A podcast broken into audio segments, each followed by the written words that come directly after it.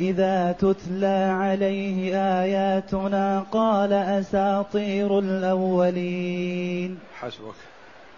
هذه الآيات الكريمة من سورة المطففين جاءت بعد فاتحة السورة. قوله جل وعلا ويل للمطففين الذين إذا اكتالوا على الناس يستوفون وإذا كالوهم أو وزنوهم يخسرون ألا يظن أولئك أنهم مبعوثون ليوم عظيم يوم يقوم الناس لرب العالمين. كلا إن كتاب الفجار لفي سجين. الآيات كلا كلمة ردع وزجر. ردع وزجر عن الصفة المذمومة المتقدمة التي وصف بها أقوام بأنهم يطففون وما طففوا إلا لشكهم بالبعث والقيامة والحساب والجنة والنار وإلا لو أيقنوا بذلك ما فعلوا هذا الفعل لأنهم يعرفون أنهم محاسبون عليه. فالمؤمن بيوم القيامة والجزاء والحساب كلما سولت له نفسه المعصية توقف وعرف أنه مسؤول ومحاسب على هذا العمل ومجزي به إن كان سيئا توقف وامتنع وخاف وقوفه بين يدي ربه جل وعلا. وإن كان العمل حسنا أقدم عليه وعزم واجتهد فيه حتى ينال ثوابه عند الله جل وعلا. فالإيمان بالبعث ركن عظيم من أركان الإيمان. إذا آمن بالبعث عمل بطاعة الله واجتهد وامتنع عن معصية الله وخاف لأنه يعرف أنه مسؤول عن هذا الفعل. ثم إن الله جل وعلا يبين مآل هؤلاء وأتى جل وعلا بصفة عامة يدخل فيها المطفف والفاسق والفاجر والكافر وجميع الأعمال السيئة تدخل في قوله جل وعلا إن كتاب الفجار لفي سجين إن كتابهم كتاب أعمالهم. مكتوب محصن عليهم. والله جل وعلا عالم بما هم عاملون قبل أن يخلقهم. الله جل وعلا عالم بما العباد عاملون قبل أن يخلقهم. يعلم ماذا سيكون.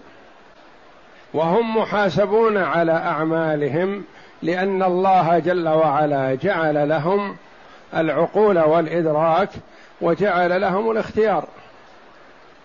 وهدى جل وعلا بمعنى أرشد ودل عباده إلى طريق الخير وطريق الشر. هذا طريق الخير وهذا طريق الشر. ووهب العقل وأرسل الرسل وأنزل الكتب لتبصير الناس. فالعاصي والكافر عصى وكفر باختياره ما أجبر. والمؤمن آمن بتوفيق الله جل وعلا له حيث اختار هذا الطريق. وذاك الله جل وعلا عدل فيه ما ظلمه. إن الله لا يظلم الناس شيئا ولكن الناس أنفسهم يظلمون. يقال له هذا طريق السعادة وهذا طريق النجاة وهذا الطريق الموصل إلى الجنة. وليس لديك مانع من سلوكه ما منعت منه. وهذا طريق الشر والشقاوة والعذاب والنار. وعليك الاختيار بعقلك والأدلة التي نصبها الله جل وعلا. فالأمر واضح. والله جل وعلا أحاط بكل شيء علما. علم ما العباد عاملون قبل أن يخلقهم بخمسين ألف سنة. لأن القلم جرى بما هو كائن إلى يوم القيامة. أول ما خلق الله القلم قال له اكتب قال اكتب ما هو كائن إلى يوم القيامة. فجرى القلم بأمر الله فكل شيء مسجل والعبد له اختيار. فالقاتل حينما أقدم على القتل أقدم باختياره ورغبته وحمل السلاح وشهره في وجه الآخر وعزم على قتله. فليس مجبر على هذا. والله جل وعلا علم ذلك قبل أن يخلق الخلق. يقول تعالى كلا إن كتاب الأبرار إن كتاب الفجار لفي سجين. سجين هو مكان تحت الأرض السابعة السفلى وهو مقر إبليس وجنوده وهو مظلم مخوف. وقيل سجين هو الكتاب الكتاب الذي كتب به أعمال الأشقياء والفجرة. في سجين قالوا سجين مأخوذة من السجن والسجن المراد به الضيق لأن الغالب في السجن الضيق. سجين مكان ضيق مثل سكير كثير السكر. سجين كثير الضيق شديد الضيق. وما أدراك ما سجين؟ ما كنت تعلم ما هو سجين. سجين شأنه مخوف شديد مظلم مكفهر. وما أدراك ما سجين يعني ما تعلم هذا حقيقة الآن لكن تعلمه في الدار الآخرة. أو ما كنت تعلم ما هو سجين قبل أن يوحى إليك. ولما أوحي إليك بالقرآن عرفته. وما أدراك ما سجين هذا للتهويل. وما أدراك ما يوم الدين. قال جل وعلا كتاب مرقوم. من هذا قال بعض العلماء إن سجين هو الكتاب الذي كتب به أعمال الأشقياء الشقاء الكفر والضلال والإلحاد والفسق والفجور. وما أدراك ما سجين كتاب مرقوم. وقال بعضهم سجين هو الأرض السفلى الضيقة لأن الأمكنة كلما ارتفعت اتسعت. فالأراضي السبع كل واحدة التي هي أعلى أوسع من السفلى والسماء الدنيا أوسع من الأرض. والسماء الثانية أوسع من السماء الدنيا وهكذا وكلما ارتفع اتسع وكلما انخفض ضاق. فسجين ضيق هو الأرض السابعة السفلى. وقيل سجين هو الكتاب الذي كتب به أعمال الشقاوة ووضع في الأرض السفلى. كتاب مرقوم كتاب مرقوم مرقم معلوم. يعني واضح بين ظاهر. كتب به ووضع به أعمال الفجرة. ولا يتعرضها طمس أو مسح أو نحو ذلك. مرقوم رقم واضح. أشبه ما يكون بالثوب المرقم بخطوط يعني معه. ما تفنى هذه الخطوط إلا بفناء الثوب مثلا ثابتة. فكذلك هذا الكتاب مرقوم فيه أعمال الأشقياء ثابتة فيه. كتاب مرقوم. في هذا تخويف للعباد بأن يسلكوا مسلك الفجار فيحذروا أن يأخذوا بما أخذ به هؤلاء الظلمة هؤلاء الفجار الكفار الضلال عن الصراط المستقيم. يقول تعالى إن كتاب الفجار لفي سجين أي إن مصيرهم ومأواهم لفي سجين فعيل من السجن وهو الضيق كما يقال فسيق وشريب وخمير وسكير. ونحو ذلك. ولهذا عظم عظم أمره فقال تعالى وما أدراك ما سجين أي هو أمر عظيم وسجن مقيم وعذاب أليم. ثم قال قائلون هي تحت الأرض السابعة وقد تقدم في حديث البراء بن عازب في حديثه الطويل يقول الله عز وجل في روح الكافر كتبوا كتبوا كتابه في سجين. اكتبوا اكتبوا كتابه. اكتبوا كتابه في سجين.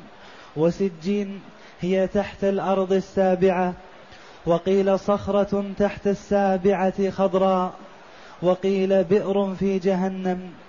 وقد روى ابن جرير في ذلك حديثا غريبا حيث قال عن إسحاق بن وهب حدثنا مسعود حدثنا نصر عن أبي هريرة عن النبي صلى الله عليه وسلم قال الفلق جب في جهنم مغطى وأما سجين فمفتوح والصحيح أن سجين مأخوذ من السجن وهو الضيق. وهو الضيق والشدة والتقارب.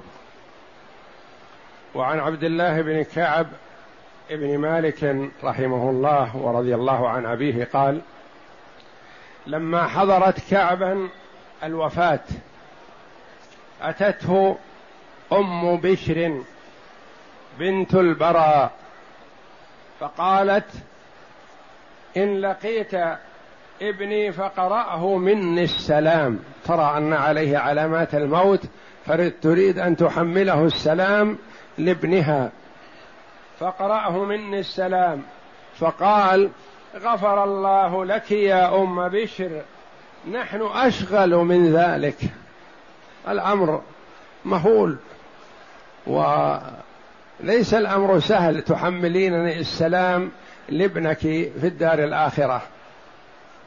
نحن أشغل من ذلك. لكنها فقيهة رضي الله عنها. فقالت أما سمعت رسول الله صلى الله عليه وسلم يقول إن نسمة المؤمن تسرح في الجنة. هي تأمل أن نسمة ابنها تسرح في الجنة وأن هذا الصحابي سيلتقي به في الجنة. أما سمعت رسول الله صلى الله عليه وسلم يقول إن نسمة المؤمن تسرح في الجنة حيث شاءت وإن نسمة الكافر في سجين. هذا الشاهد من إيراد الحديث. يعني روح الكافر في سجين وهو بئر في جهنم. ويصح أن يطلق على هذا وعلى هذا. يطلق سجين على بئر في جهنم ويطلق على المكان آه الأرض السابعة السفلى لضيقها وشبهها به. ممكن هذا. وفي سجين هل النون أصلية فيه أم أن النون بدل من اللام؟ في سجيل الأصل سجيل وأبدلت اللام بالنون. يقول الله جل وعلا ويل يومئذ للمكذبين. ويل وواد في جهنم أو عذاب أليم. يومئذ يعني يوم القيامة يوم بعث الناس للمكذبين لمن كذب بلقاء الله جل وعلا. ويل له شديد. أما غير المكذب فهو سالم من الوعيد. وتأتيه البشرى وتتلقاه الملائكة وتؤنسه وتبشره وتزيل عنه الوحشة والخوف. كما قال الله جل وعلا إن الذين قالوا ربنا الله ثم استقاموا تتنزل عليهم الملائكة ألا تخافوا ولا تحزنوا وأبشروا بالجنة التي كنتم توعدون. جعلنا الله وإياكم منهم. قالوا ربنا الله ثم استقاموا آمنوا وثبتوا على الإيمان. وكانوا مثال حسن للمؤمن حقا يعني ما مالوا يمينا ولا شمال استقام. كما قال الله وأقيموا الصلاة. ما قال وصلوا أو افعلوا الصلاة لأن الفعل شيء والإقامة شيء آخر. ثم استقاموا ثبتوا على الإيمان. ما انحرفوا يمينا ولا شمالا. تتنزل عليهم الملائكة ألا تخافوا ولا تحزنوا وأبشروا بالجنة التي كنتم توعدون. المؤمن تتنزل عليه الملائكة تأتيه في المواطن الصعبة المخوفة المزعجة. ثلاثة مواطن ذكر العلماء رحمهم الله نزول الملائكة على المؤمن عند الاحتضار تبشره وفي القبر وعند القيام من القبور. وكلها ورد فيها أحاديث صحيحة. فالمؤمن في حال اطمئنان وتأتيه البشرى والفاجر والعياذ بالله المكذب متوعد بهذا الوعيد. ويل يومئذ يعني يوم القيامة يوم البعث يوم قيام الناس لرب العالمين. ويل يومئذ للمكذبين. من هؤلاء المكذبون؟ قال الذين يكذبون بيوم الدين ينكرون البعث. ومن أنكر البعث؟ لو صلى وصام وزعم أنه مسلم هو كافر. فمنكر البعث كافر لأنه منكر لركن من أركان الإيمان الستة. ويكون مكذبا لله ومكذبا لرسوله صلى الله عليه وسلم. الذين يكذبون بيوم الدين. والله جل وعلا قال زعم الذين كفروا أن لن يبعثوا. فاللي يزعم عدم البعث كافر بالإجماع. زعم الذين كفروا أن لن يبعثوا قل بلى وربي لتبعثن.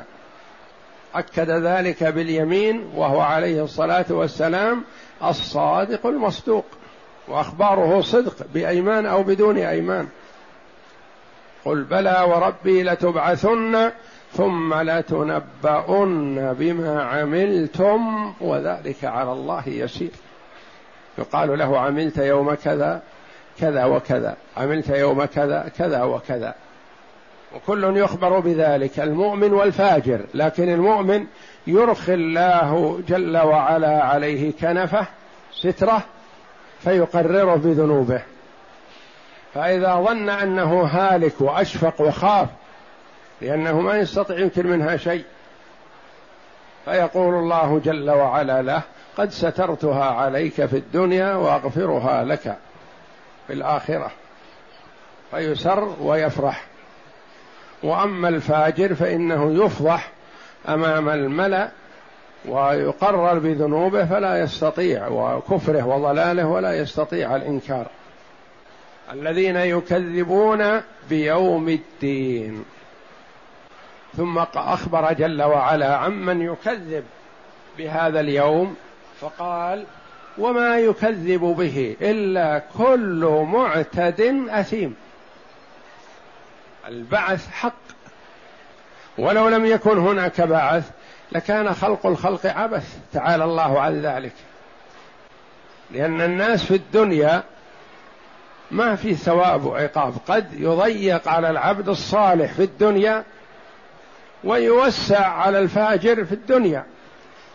فلو لم يكن هناك جزاء وحساب للفاجر وثواب للمؤمن لكان الأمر عبث.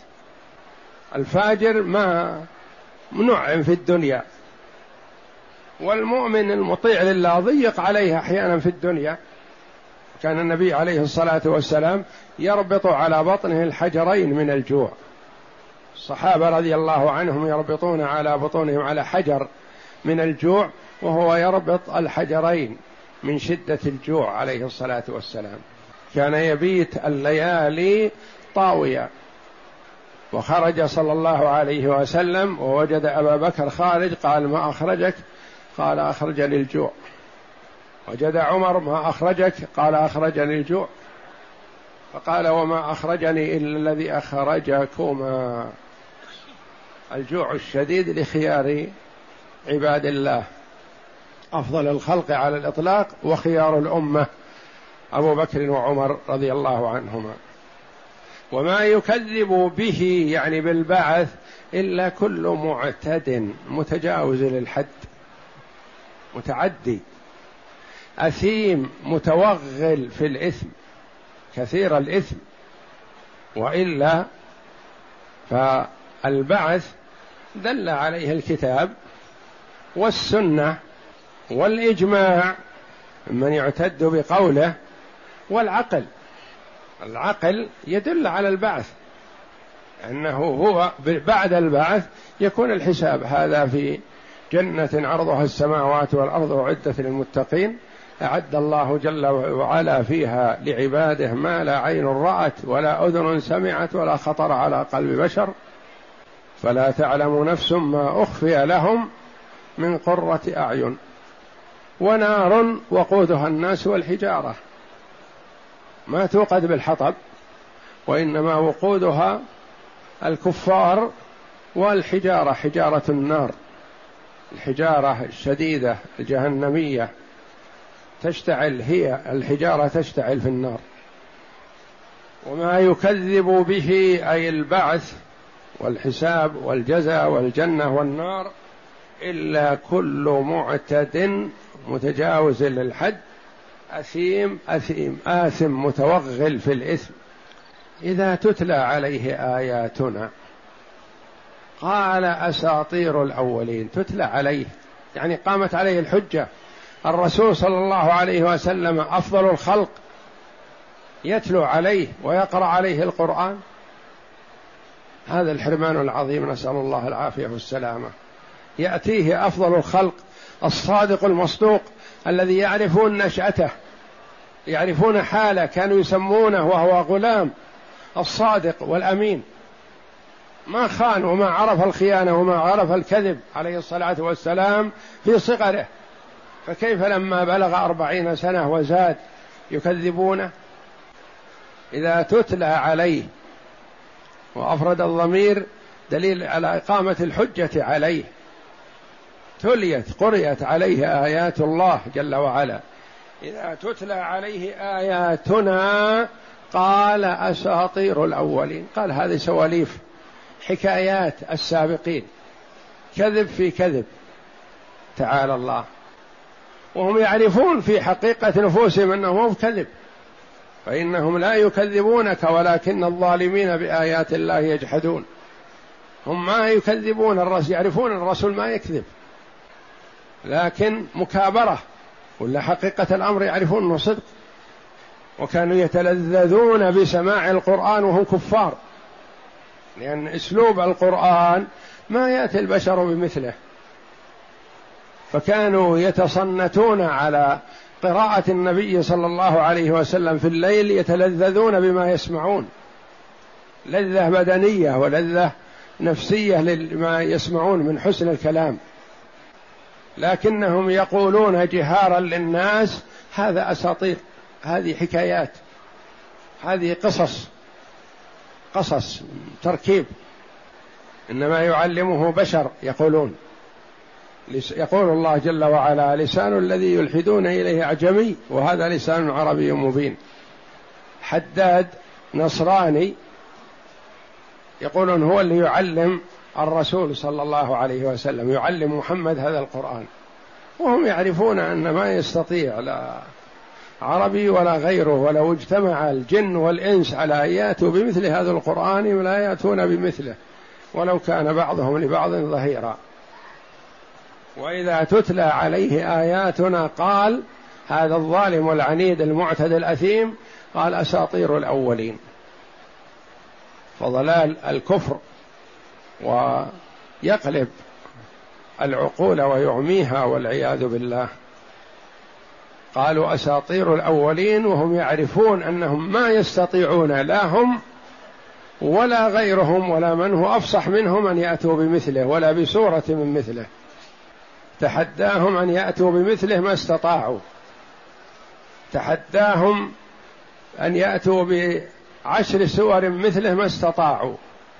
تحداهم أن يأتوا بسورة واحدة من مثله ما استطاعوا. ومع ذلك يقولون من كفرهم وضلالهم أساطير الأولين. فالله جل وعلا يحذر عباده من الركون إلى الكفار أو الأخذ عنهم ويبين جل وعلا ما هم عليه من الضلال حتى لا يغتر بهم. يسمعون هذا القرآن الكلام العربي الفصيح الجيد المتقن وينسبونه بأنه أساطير الأولين. وهذا منتهى الجهل ولا أجهل من هذا إلا من يقول اللهم إن كان هذا هو الحق من عندك فأمطر علينا حجارة من السماء وائتنا بعذاب أليم. هذا قولهم في حال كفرهم وضلالهم. يقول إن كان حق فأمطر علينا حجارة من السماء. يعني لو كان عندهم عقل قالوا اللهم إن كان هذا هو الحق من عندك فاهدنا إليه. أو فوفقنا للأخذ به. قالوا فأمطر علينا حجارة من السماء أو ائتنا بعذاب أليم. يروى أنه دخل رجل على معاوية فسأله معاوية ممن الرجل قال من اليمن. قال ما أجهل قومك؟ حينما قالوا اللهم باعد بين أسفارنا وظلموا أنفسهم. اللهم باعد بين أسفارنا. قال ما أجهل من قومي إلا قومك. حينما قالوا اللهم إن كان هذا هو الحق من عندك فأمطر علينا حجارة من السماء واتنا بعذاب أليم. هذا منتهى الجهل. إن كان هو الحق فأمطر علينا حجارة. إن كان الحق اهدنا إليه أو وفقنا له. ليس تفسيرا لقوله وما أدراك ما سجين وإنما هو تفسير لما كتب لهم من المصير إلى سجين. أي مرقوم مكتوب مفروغ منه لا يزاد في أحد ولا ينقص منه أحد. يعني معلوم معروفون. عرفهم الله وعلمهم الله جل وعلا قبل أن يخلق الخلق. أنه يعرف جل وعلم ما العباد عاملون جل وعلا. ربنا لا تزغ قلوبنا بعد إذ هديتنا. نعم. قال محمد بن كعب ويل يومئذ للمكذبين أي إذا صار يوم القيامة إلى ما أوعدهم الله من السجن والعذاب المهين. وقد تقدم الكلام في قوله ويل. ويل هل هو واد في جهنم؟ لو سيرت فيه جبال الدنيا لذابت من شدة حره. أو ويل عذاب ولا منافاة. هو عذاب ويمكن أن يكون واد في جهنم. نعم. وإن المراد في ذلك من الهلاك والدمار. كما يقال ويل لفلان. وكما جاء في المسند والسنن من رواية بهز بن حكيم بن معاوية عن أبيه عن جده قال قال رسول الله صلى الله عليه وسلم ويل للذي يحدث فيكذب ليضحك الناس. ويل له ويل له. توعد صلى الله عليه وسلم بويل من يحدث الناس بالكذب من أجل أن يضحكهم. لأن هذا استهتار وعدم مبالاة ويأتي بالكذب من أجل أن يضحك الآخرين. فما ينبغي للمرء أن يحدث إلا بما هو صدق وحق. والمرء قد يتكلم بلسانه كلاما لا يلقي له بال يهلك بسببه. وقد يتكلم بلسانه بكلام حسن من النصح والإرشاد والأمر بالمعروف والنهي عن المنكر. لا يظن أن يبلغ ما بلغ. يكتب الله جل وعلا له بهذا الكلام رضاه إلى يوم يلقاه. قال معاذ يا رسول الله وإنا لمؤاخذون بما نتكلم به. قال ثكلتك أمك يا معاذ وهل يكب الناس في النار على وجوههم أو قال على مناخرهم إلا حصائد ألسنتهم؟ ما تحصده الألسن. هذا هو الذي يكب الناس في النار على وجوه لأن ملاك الأمر أن يحفظ المرء لسانه. ألا أدلك على ملاك ذلك كله؟ قال بلى وأشار إلى لسان قال كف عليك هذا. كف عليك هذا يعني لسانك احفظه. فاستغرب معاذ رضي الله عنه وقال يا رسول الله وإنا لمؤاخذون بما نتكلم به. يعني يتكلم المرء بالكلام الكثير ما يظن أنه مؤاخذ به. قال ثكلتك أمك يا معاذ وهل يكب الناس في النار على وجوههم أو قال على مناخرهم إلا حصائد ألسنتهم على وجوههم أو قال على مناخرهم؟ هذا شك من الراوي والله أعلم. وحرص من الرواة أن يأتوا باللفظ كما نطق به النبي صلى الله عليه وسلم. هل قال على وجوههم أو قال على مناخرهم؟ وهما بمعنى متقارب. نعم. ثم قال تعالى مفسرا للمكذبين الفجار الذين يكذبون بيوم الدين أي لا يصدقون بوقوعه ولا يعتقدون كونه ويستبعدون أمره. قال الله تعالى وما يكذب به الا كل معتد اثيم. اي معتد في افعاله من تعاطي الحرام والمجاوزه في تناول المباح والاثيم في اقواله. ان حدث كذب وان وعد اخلف وان خاصم فجر. اذا تتلى عليه اياتنا قال اساطير الاولين. أي إذا سمع كلام الله تعالى من الرسول صلى الله عليه وسلم يكذب ويظن به سوء فيعتقد أنه مفتعل من كتب الأوائل كما قال تعالى وإذا قيل لهم ماذا أنزل ربكم قالوا أساطير الأولين. وقال تعالى وقالوا أساطير الأولين اكتتبها فهي تملى عليه بكرة وأصيلا. والله أعلم وصلى الله وسلم وبارك على عبد ورسول نبينا محمد وعلى آله وصحبه أجمعين.